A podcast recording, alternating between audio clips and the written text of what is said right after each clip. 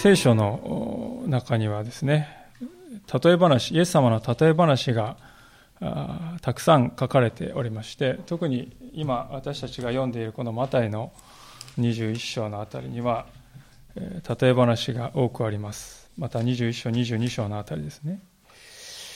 で前回見た21章にもブドウ園のですね農夫たちがいてその農夫たちに主人が収穫を求めてしもべを使わすという例え話がありましたけれども、まあ、基本的にはその例え話と今日の箇所というのは展開は同じであります。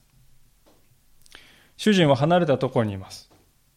そして時が来てしもべを使わすんですけれどもそのしもべは無礼な振る舞いをしてそれを退けてあろうことかしもべを殺す者さえいて、そしてその結果、本来そのしもべたちのものであるはずだった、その素晴らしいものが他の人のものになってしまうという、そういう構図ですね。で、えなぜじゃあイエス様は似たような話を繰り返すのか。大事なのは、一見すると似ているんだけれども、しかしじゃあ違う部分はどこだろうかということです。えー、まあ、よく言われるんですけど、猫と犬をね、比べてもあまり意味はないと。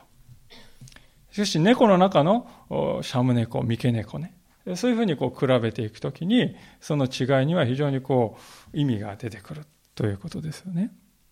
まあ、同じように、私たちがイエス様のこの例え話を見るときに、一見すると似ているんだけれども、違う部分はじゃあどこなのか。で、その違う部分にむしろクローズアップされている、重点が置かれているということなんです。前回のこの21章ではブドウ園のこの収穫というですね話でした。収穫っていうのはですね、皆さん当然ですね、期待して良い、期待されるものだということです。当然期待されるわけですから、まあ、ですから義務的な部分ですよね。そこがフォーカスが前はあったんですけど、今日の箇所はですね、結構の披露宴であります。結婚の披露宴というのは当然のことながら喜びの場所であります。で、何にも増してですね、ですから心の営みであります、披露宴というのは。ですからイエス様は今日の箇所の例えを通して、イスラエル人のその心のあり方はどういうものなのか、そこにね、光を当てようとしているんだなということが分かってくるわけですね。もう一度、一節からのとこう読みします。22章。一節。イエスはもう一度例えを持って彼らに話された。天の御国は王子のために結婚の披露宴を設けた王に例えることができます。王は招待しておいたお客を呼びにしもべたちを使わしたが彼らは来たがらなかった。例えというのはあるものを例えておりますから、今日の今の箇所で言いますと、王様というのは誰のことかといえば神様のことであります。王子というのはイエス様のことです。でイエス様はですね、じゃあ王子が誰と結婚するのか、その相手のことはね、今日の例え話では書かれておりません。例えの中心的なテーマではないから、そのことは書かれていないわけです。でしかし、私たちが黙示録を読みますと、この例えの結婚相手、イエス様の結婚相手は誰かといえば、他ならぬ私たち信仰者であるとこう書かれています。聖書はイエス・キリストによって救われるということはどういうことか。それはイエス・キリストと結婚して結び合わされることだと。そういうふうに例えているわけです。イエス様はあえてここでこの結婚の披露宴というですね、例え話をした背景には、そういう含みがあるんですよね。王様は、そして3節にありますように、披露宴の正体をあらかじめ方々に向けて発していたということがわかります。神様の最初の招きというのはすでになされていた。じゃあその最初に招かれていた人というのは誰のことかといえば、それはイスラエル人のことであります。えー、先日ですね、創世紀のアブラハムという、アブラムという人のですね、箇所を見ました。アブラムという人は、イスラエル民族の一番大元の初めの人です。アブラムが招かれかったということ、これがイエス、神様がこの婚礼の披露宴に客人を招いた、その最初の招きだったということなんですね。アブラムというのはイスラエル民族の父祖だと言いましたから、アブラムが招かれたということは、アルバムアブラムの子孫たち、つまりイスラエル全体が招かれていた。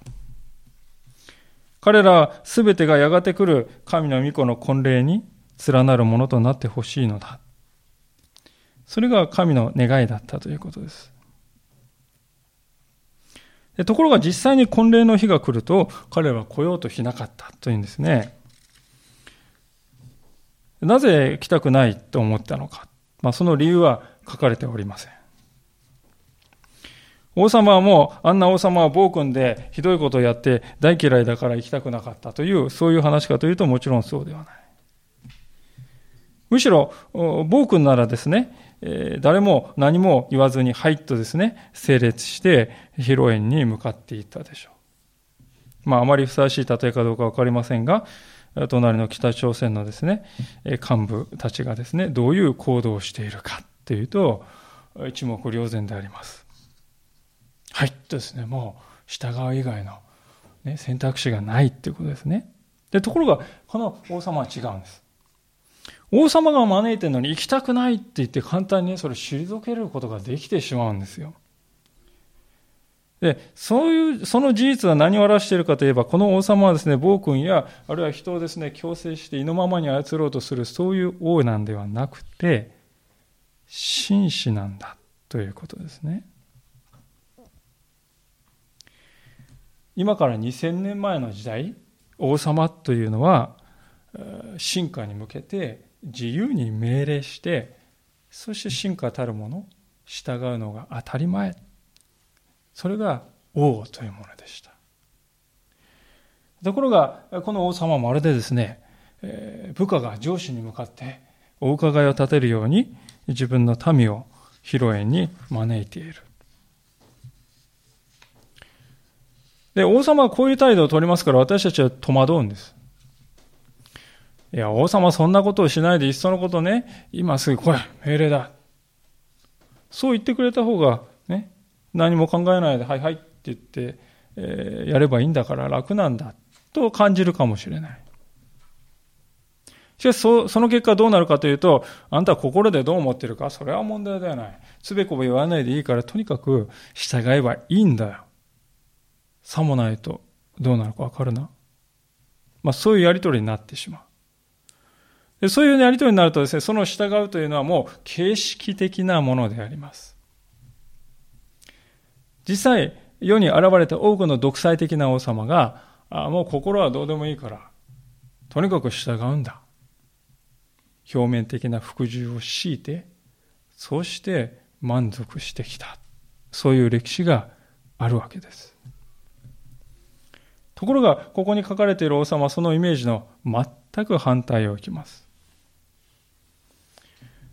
主人であるのに、その主人である王様がまるでしもべのように招待客を迎えに行きます。それはなぜかというと、この王様はですね、何よりも人々のね、形式に体だけここに来ればいいんだ、そうじゃなくて、あなた方の心が欲しいからだ。そう願っているからだということです。私たちが世の中でこういろいろですね、えー、社会のこの何て言うんでしょう、荒波に揉まれている時よく聞くのはね、まあいいね、形だけだからね、形だけ合わせてくれればいいんだよね。形式じゃんかね。まあ、そういう話をよく耳にします。しかしこの方はそうではない。この方は私たちの内側に、内面のあり方に何より関心を持っておられる。心から喜びを持って王の披露宴に連なってほしいんだとそう願っているんです。だからこそ、この王様はまるでしもべのような姿で私たちを招いてくださる。で、ところがそんな王様の思いも虚しく、正体を無視されてしまった。え、それで王様はどうしたか？怒ったかっていうとそうではなかったわけですよね。4節のところです。それでもう一度次のように言いつけて別のしもべたちを使わした。お客に招いておいた人たちにこう言いなさい。さあ、食事の用意ができました。お牛も太った家畜もほふって何もかも整えました。どうぞ宴会にお出かけください。ところが彼らは気にもかけず、ある者は畑に、別の者は商売に出て行き、その他の者たちは王のしもべたちを捕まえて恥をかかせ、そして殺してしまった。王は怒って兵隊を出してその人殺しどもを滅ぼし、彼らの町を焼き払った。まあ、こう書かれております。まあ、おおよそ考えられる最悪の結果というのはこのことだと言えるかもしれません。すでに王様に一度恥をかかせているのです。最初に王様を招いたのにそれを何者でもないかのように無視した。すでに王様に恥をかかせている。イエス様の同時のですね、イスラエルというのは、ローマ皇帝の支配下にありました。ですから、ローマ皇帝がね、こう招いているのに、その招きを断ったら一体何が起こるだろうかってね、簡単に想像できる時代ですよ。でそういう時代にイエス様はですね、語るこの王様の姿、そして王様に対するこの人々のね、例え話出てくる人々の姿を見て、人々はね、なんだこれはと思ったと思うんですね。いや、その王って一体何なんだ？にもかかわらず王様はもう一度招いたと書いてあります。王様が最大限にへり下っている。その姿勢が現れているんではないでしょうか。今度は食卓に並ぶお牛、また肥えた家畜がいるとこう言います。お牛というのはですね、当時の財産の中では本当に一番すごい財産です。イエス様がですね、生まれて7日目に神殿にですね、両親に連れられて犠牲を捧げるために神殿に捧げ物するために両親が来た時に両親ヨセフとマリアは何を捧げたかというと鳩をね捧げたんですね。本来は羊はですねお牛を捧げる。しかしお金がない人は鳩でよいと。そのことを思う時にこのお牛や肥えた家畜がですねもうずらりと並ぶ食卓を用意しました。庶民には手の届かないお牛を用意して待っています。と王が言う。いかに招待客のことを思っているかが現れていると思います。ですから王様の側では客を歓迎するための一切の準備は完了しておりました。あと必要なのはただ来ればよい。来るだけ。心一つあればもうすぐに行くことができる。そういう状態でありました。ところがあろうことか彼らはまたも気にもかけなかった。とこう書いてあります。5節これは自分にとっては無価値なものだとそう考えたということです。で代わりに彼は何をしたかというとある人は畑に行きました。畑に行ったということは自分のです、ね、収穫が気になるんですよね。またある人は商売に行きました。お金が気になっているということです。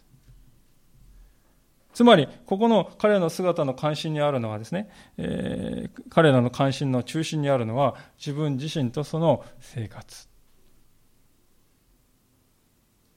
王がどうなろうと、そんなことを知ったことではない。それが彼らの本心だったわけであります。で、そこまでならまだ、まだしもですね、他の人々はしもべを侮辱して殺してしまったと6節に書かれております。もうここまで来ると王に対するあからさまな敵意となっているわけですね。王様が好意を示して、へりくだって好意を示して、しもべのようにどうか来てくださいと招いているのに、それを何か勘違いして、自分が王様になったかのような錯覚に陥っております。まあこれは前回見た武道園の農夫たちの姿と全く同じだと言えましょう。王様のしもべに対するあまりにひどい仕打ちであります。で、このことは実はですね、イスラエルの人たちが神様が使わした預言者たちに対してやってきたことそのものだった。それを例えているのであります。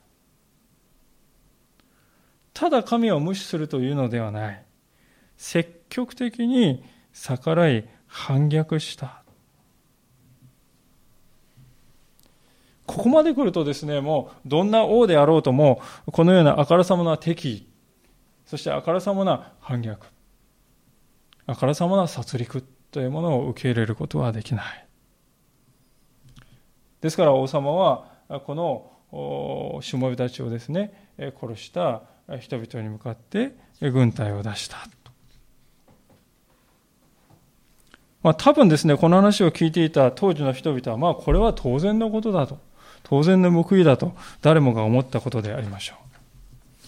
私たちでもそう思います。もしこういうことがですね、まかり通って国中で起こったならば、もう無法地帯でありますよね。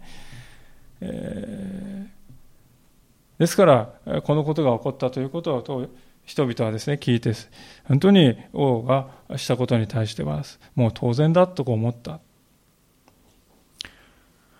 で、かくしてですね、このようにして王が成した最初の招きというものは、なんと悲しくも退けられてしまいました。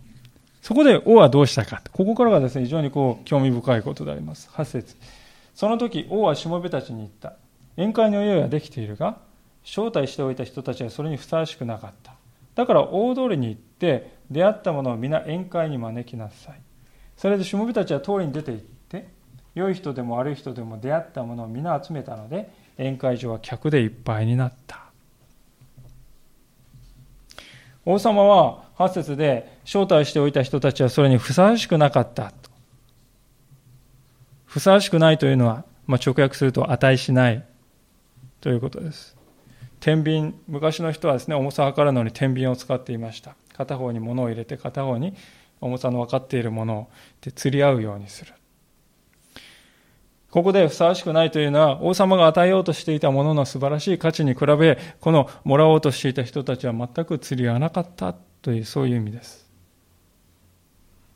じゃあ、釣り合うですね、もっと偉い、素晴らしい人を招こうとしたかというと、そうではなくて、むしろ逆だったんですね。面白いですね。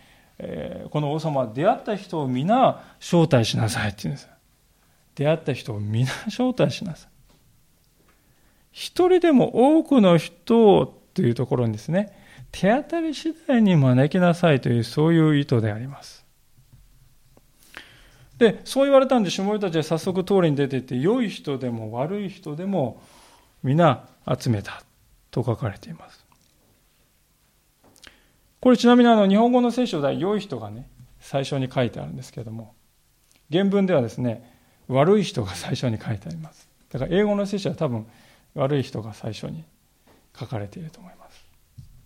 だから、悪い人でも良い人でもね、集めたって書いてあるんですね。え悪い人が、特に犯罪者が、ね、あの、エコひいきされて、優遇されたのかしらってですね、そう思うかもしれませんが、えー、もちろんそういう意味ではなくて、悪い良い、そういう人間的な区別をつけないで招いたという、そこに強調点があります。なぜその区別をつけないということが重要かというと、最初に招かれた人はイスラエル人に限定されていたからであります。ですから、ここで言う良い人とか悪い人というのは何を表しているかというと、イスラエル人であるかないかという意味ですよね。当時のイスラエルの人たちは自分たちの以外の民族の人をどういうふうに見てたかというと、あれ救いの外にいる人間たちえ。そういうふうに見なして、相手にしないで、見下して生きておりました。俺たちはあのアブラハムによって神に選ばれた民族だけど、あのローマ人だの、あのね、えー、何人だの、パルテア人だの、クレタ人だの。あれはもう全然その約束の外にいる連中だからという目で見ておりました。違法人は悪い人の代表例だとこう思っていました。イエス様はですね、ここであえてそういうイスラエル人の偏った見方を皮肉っているんですよね。神は、王はですね、悪い人でも良い人でも招いたとこう書いてますね。イエス様ですから、あなた方は他の人を見て、あの人は悪い人々と見下し、自分は良い人だと、そう思っているのかもしれない。しかし、神の目にはそのような垣根はないんだ。イスラエル人であろうと、違法人であろうと、ただ神の招きを受けて、その招きに応答するかどうか、それが全てだ。そういう時代が今もう来ているんだよ。とイエス様は言っているわけであります。でまさにその通りに人々がですね、イスラエル人であろうがなかろうが、もう手当たり次第に招かれて、分かりました、行きますって言った人たちね、あの首に名をつけて引っ張ってきたって話はないんです。来てくださいって言って、分かりましたって言ってね、応答した人が来たってことですよ。ね、で、えー、そうやって式場がですね、訪れて、今か今かと披露宴が始まるのを待っているんですね。で余談ですけど、私たちここでね、王のこう披露宴って見ますとね、こう白いテーブルがこう長いのが何十個も並んでいてですね、そこに座ってね、お客さん座っているイメージを持つと思います。例えば天皇陛下が何か外国の、えー、王様とかね、大統領を招く時もそういうふうに晩餐会やるんですね。しかし、当時のですね、正式な食事の仕方っていうのは、ゴロンとこう寝そべってね、そして寝そべっている人が目の前に置かれているのをこう取ってこう、こうやってやりながら食べるんです。ですから、見渡す限り寝そべっている人たちがね、ぶらーっと並んでいる。そういう光景ですよ、皆さん。で、そういうふうに見渡す限り寝そべっている人がいる中で、意外な事件が起こったと。どんな事件かというと、11節ですね。ところで王が客を見ようとして入ってくると、そこに婚礼の礼服を着ていない者が一人いた。私たちここに来て初めてね、あ、王様のどんな人でも招くっていうか、なんか普段着で、え気の身気のままで来ればいいって話だったかなとこう想像してたんですけど、あ、実は礼服を着る必要があったんだということがわかります。え、通りで急に声かけられて礼服どうやって調達したんだろうってそういうことを、ね、考えてしまいますけど例え話ですから、えー、そういう細部のことは省かれているわけです。例えば当時の人々の常識というものを前提に書かれておりました。私たちが結婚式に招かれる時も大抵はですね平服でお越しくださいって書いてあります。平服でお越しくださいって書いてあるからですねと言って、ジーパンとですね、T シャツで行く人っていうのはいないわけですよね。それなりの、やっぱりね、格好をします。当たり前のこととしてみんな分かっているわけです。ですから、まして王子の婚礼に招かれたというならば、それはもう、いや、私なんかでいいんですかねって言ってね、身に余る光栄だと思うでありましょう。してなおさら、あ、これでいいかな、王様のね、結婚式、披露宴なんだからいいかな、これで、うん、なんとかなるかな。そして自分を吟味して式典に臨むと思うんですね。礼服というのはですから、ここでいう礼服というのはね、そういう内面の現れた姿だということです。つまり問われているのは心の在り方なんだ。神様から招かれた。神様の祝宴に預かれる。そのために何の備えもしない。何も変化もしない。ただ漫然としている。それはあってはならないことだ。ということです。王の披露宴はイエス・キリストに出会い、イエス・キリストによって清められた心というものを必然的に要求するんだということです。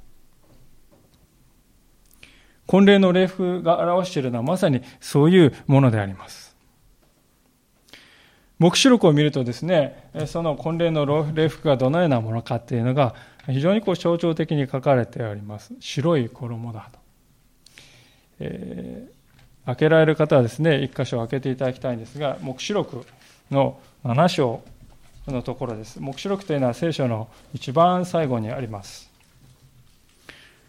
えー、7章の9節ですね。新しい第3版を使いの方は484ページ。教会の聖書第2版お使いの方は444ページか445ページであります。黙示録7章の9節からのところをお読みします。その後私は見た。見よ。あらゆる国民、部族、民族、国語のうちから誰にも数えきれぬほどの大勢の群衆が白い衣を着、シュロの枝を手に持って、ミザと子羊との前に立っていた。彼らは大声で叫んでいった。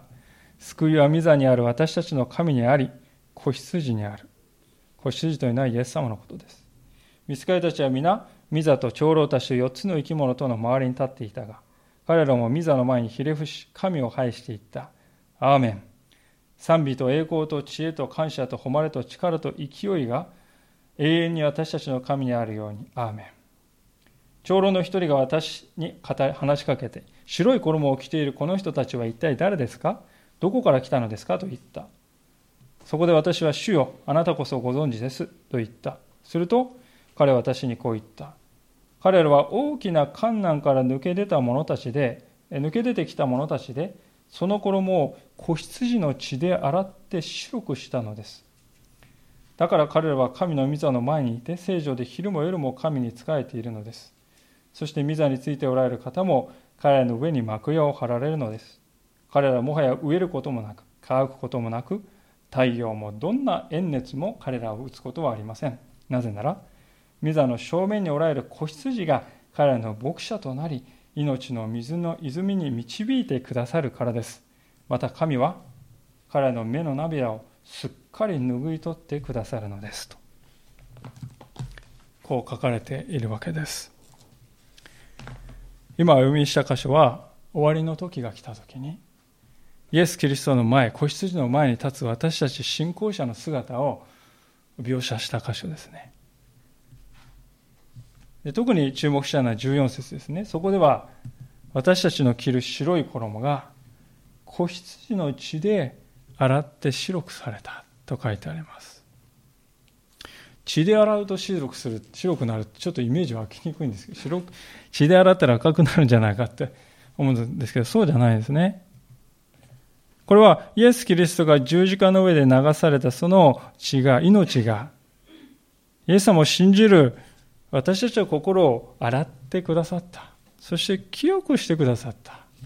白くしてくださったということを象徴しているんです。つまり白い服、つまり礼服はですね、キリストを受けて、受け入れて、清められた心というものを象徴しています。で特に9節に見ていただきたいんですけども、この人たちは白い衣を着て、それだけじゃないですね。白の枝を手に持っていたっていうんですよ。皆さん覚えてらっしゃるでしょうか？マタイの21章を見たときに、イエス様の最後の1週間が始まったときに、イエス様がエルサレムにロバの子に乗ってですね、パカパカッとこう、ゆっくりと入場していくときに、人々は何をしたかというと、シュロの枝を切ってきて、イエス様の足元に敷いたのです。つまり、シュロの枝というのは、この人たちが持っているシュロの枝というのは何を表しているかというと、子羊であるイエス・キリストを王としてお迎えする、その心を象徴しているわけです。で、こういったことが分かってきますと、今日の箇所でなぜね、礼服を着ていない人がいた。その人のことがなぜクローズアップされ、ことさらクローズアップされるのかって分かってきますね。これ字面だけ読んでさいいじゃないの細かいこと気にしなくたって祝いの席なのにいいじゃないですかっていう話になってそうじゃないんだっていうことですね。例えが例えているものを本当に私たちは知る必要があります。この礼服をですから着ていないということは何を表しているかというと、イエス・キリストを心に迎え入れていないということです。キリストの十字架のあがないというものを受け入れない。心に清めをいただいていない。だから白い衣を着ていないんです。にもかかわらず、キリストの婚礼には参加したいっていうねいや。それは矛盾ではありませんか？というわけですね。王様その矛盾をある意味でつくわけです。マタイの22章に戻りますが 12, 12節をご覧ください。そこで王は言った。あなたはどうして礼服を着ないでここに入ってきたのですか？しかし彼は黙っていた。あなたはどうして礼服を着ないでここに入ってきたんですか？って書いてあるとですね、まあなんかこう厳しく怒られているように感じます。しかし、よくよく見るとこのあなたはのところに米印がついていまして、これは中があるということです。下のところを見ると12節のところに原文に友よという呼びかけがあると書いてあります。ギリシャ語の原文にはこのあなたはという前に友よという言葉が入っているんです。ですから次の4番ではね、間違いなく友よという言葉入ると思いますね。Dear my friend 友よ。ですから王様はね、あくまでも親しみと優しさを込めてこの人に向き合おうとしているんです。友よ。思い出される場面があります。イエス様がですね、やがてゲッセマネの園で最後の祈りを捧げていた時に、イスカリオテのユダがやってきまして、そして自分を裏切る、ご自分を裏切るためにイスカリオテのユダが舞台を率いてやってくるわけです。そのイスカリオテのユダに対してイエス様は何と言われたか、お前何やってんだからって言ったかというとそうじゃなくて、友よ、何のために来たんですか？そのように語りかける場面が聖書に書かれております。イエス様はユダが何をしようとしているか、十分によく分かっております。それでいるにもかかわらず、なお彼に対して、友よ、と語りかける。それはユダの存在のね、根本的な部分ね、を貫く言葉だったと思うんですよね。ギクッとこうしたと思いますよね。裏切ろうって今からしてるのにイエス様から友よと言われて。この友よという言葉ですから、神様から離れる、あるいは離れようとしている人間に対するね、神の熱い憐れみの表れであります。私はあなたがしていること、あなたがしようとしていることを知っている。それでも私はあなたを友と呼んで招く。私のところに帰ってきてほしい。そういう神様の熱いですね、救いの情熱、現れた箇所です。その同じ言葉がです、ね、王様の口から出たんですよね。友よ。どうして礼服を着ないで入ってきたのですか？責める言葉ではなく愛を持って諭す言葉です。あなたは自分に足りないものに気づいていますか？それを素直に認めて神のもとに帰ってきてほしいのだ。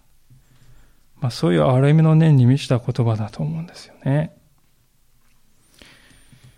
で、このですね、王様の友よという語りかけに対して、このですね、えー、まあ男の人か女の人かは書いてないです。このとにかくこの人はですね、黙っていたと書いてます。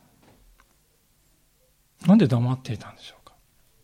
大体私たちはですね、私は正しいと思っているとね、いや、実はこうでこうでこうやったんですよ。こうだったんですよ。とかいろいろこう言い訳をします。でも黙っているっていうことは、罪の自覚はあるということなんですね。つまりこれうっかりしてて忘れたとかそういう次元の話じゃなくて、意図的に分かっていて礼服着なかったということであります。で、案の定そのことをね、指摘されたわけであります。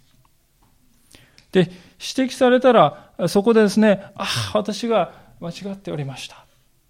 王様の前に頭を垂れて悔い改めるかというと、そうでもない。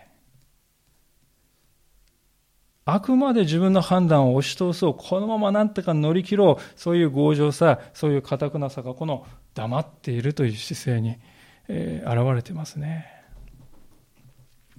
そもそもね、沈黙というのは、実は何よりも雄弁にその人の内側の在り方を表す態度だと思うんです。例えば皆さんがある方にですね、話しかけて、明らかにその人がね、話、面と向かって話していて、聞いているって分かっているのにね、沈黙で黙りこくっていたらどう思うかというと、あなたとは話したくないって意味なんだなとこう取るんじゃないでしょうか。この人もですから同じであります。王がですね、面と向かって語りかけているのが分かっているのに、えー、黙っている。それは王を拒絶したということです。王よ、私に関わらないでくれ。あなたと交わりはもしたくないのだ。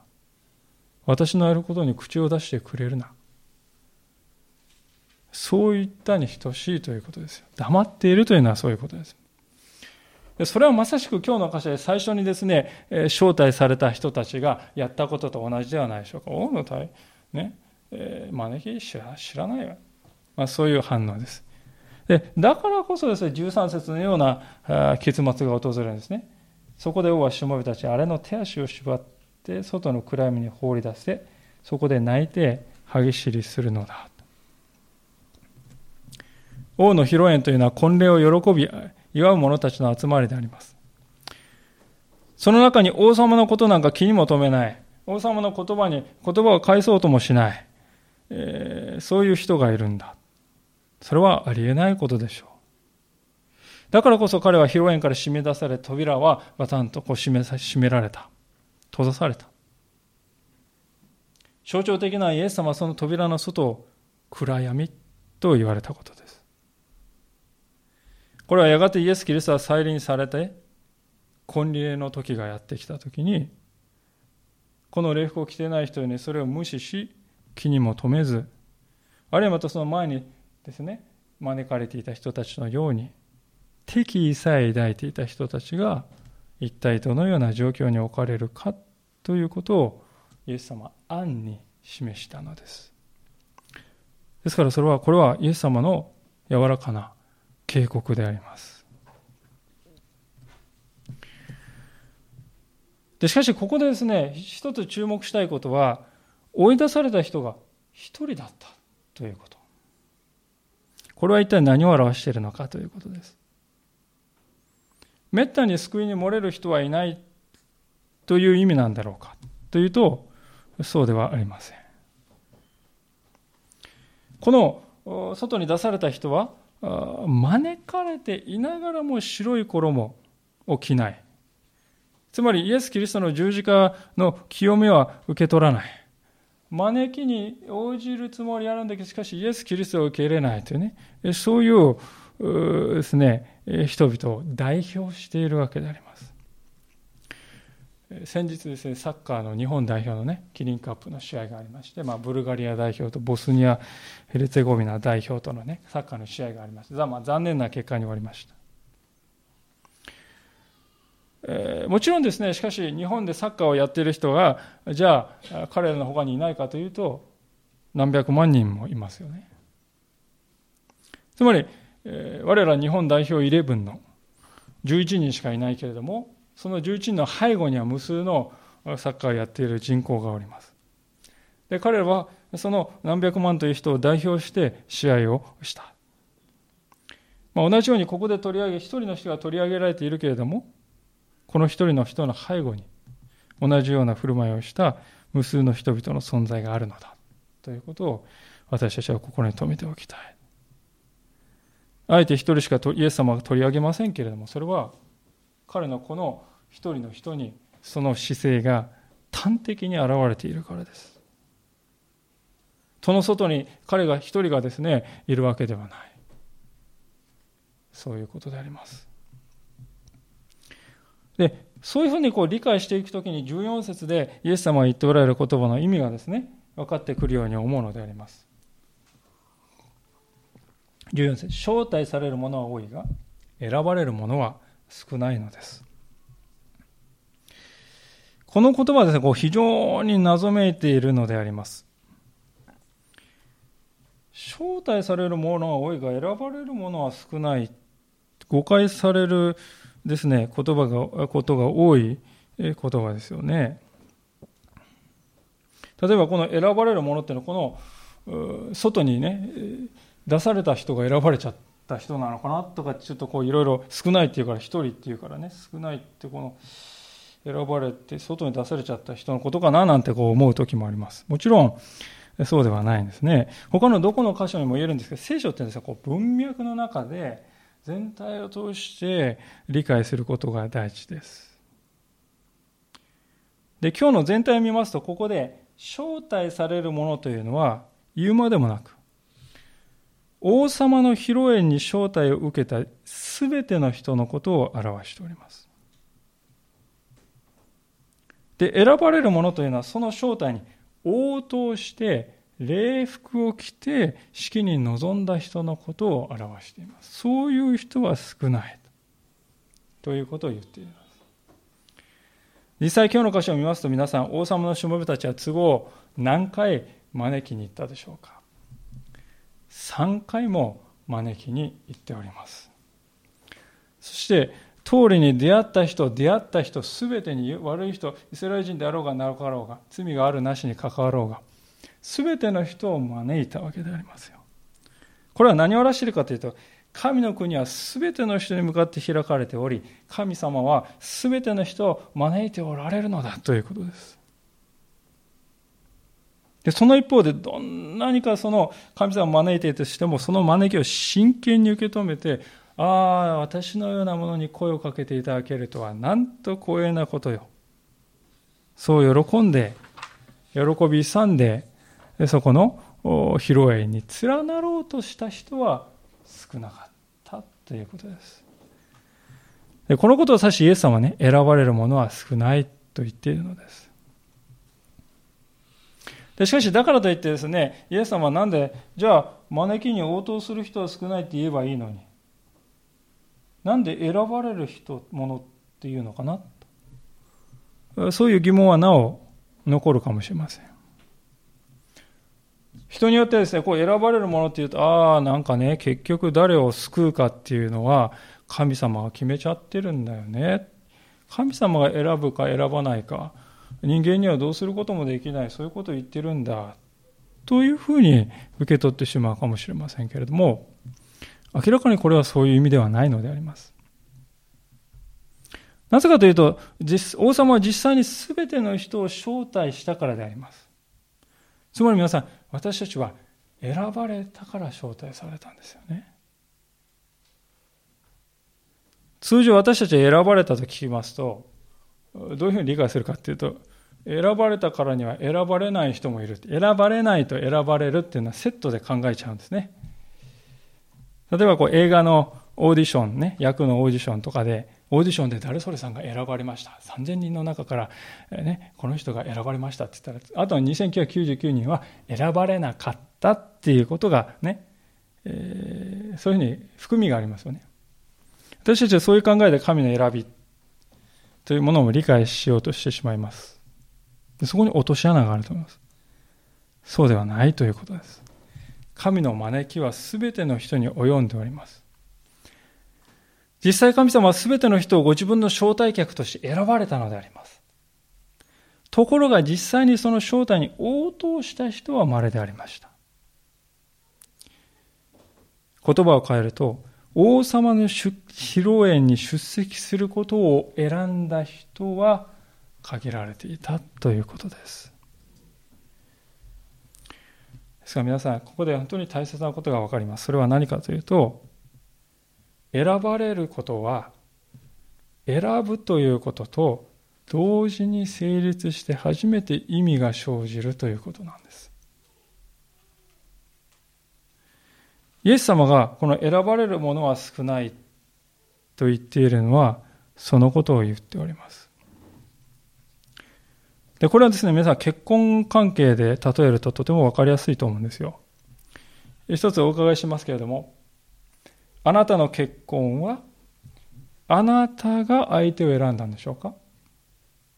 それとも相手があなたを選んだんでしょうか？どちらでしょう？あなたが相手を選んだんですか？それとも相手があなたのことを選んでくれたんですか？どちらでしょうか？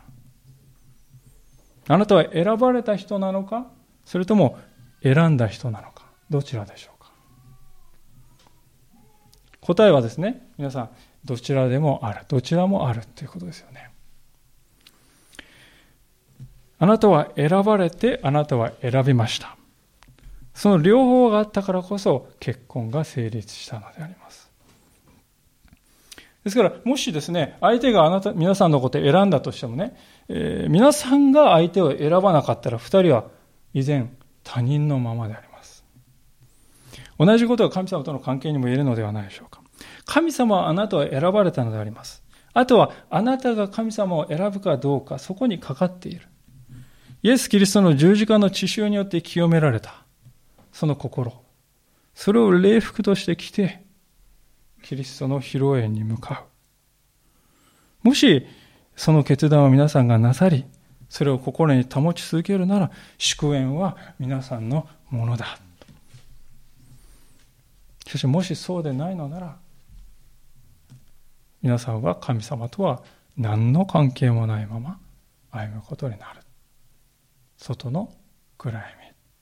ということでありますね。それをイエス様は外の暗闇と言った。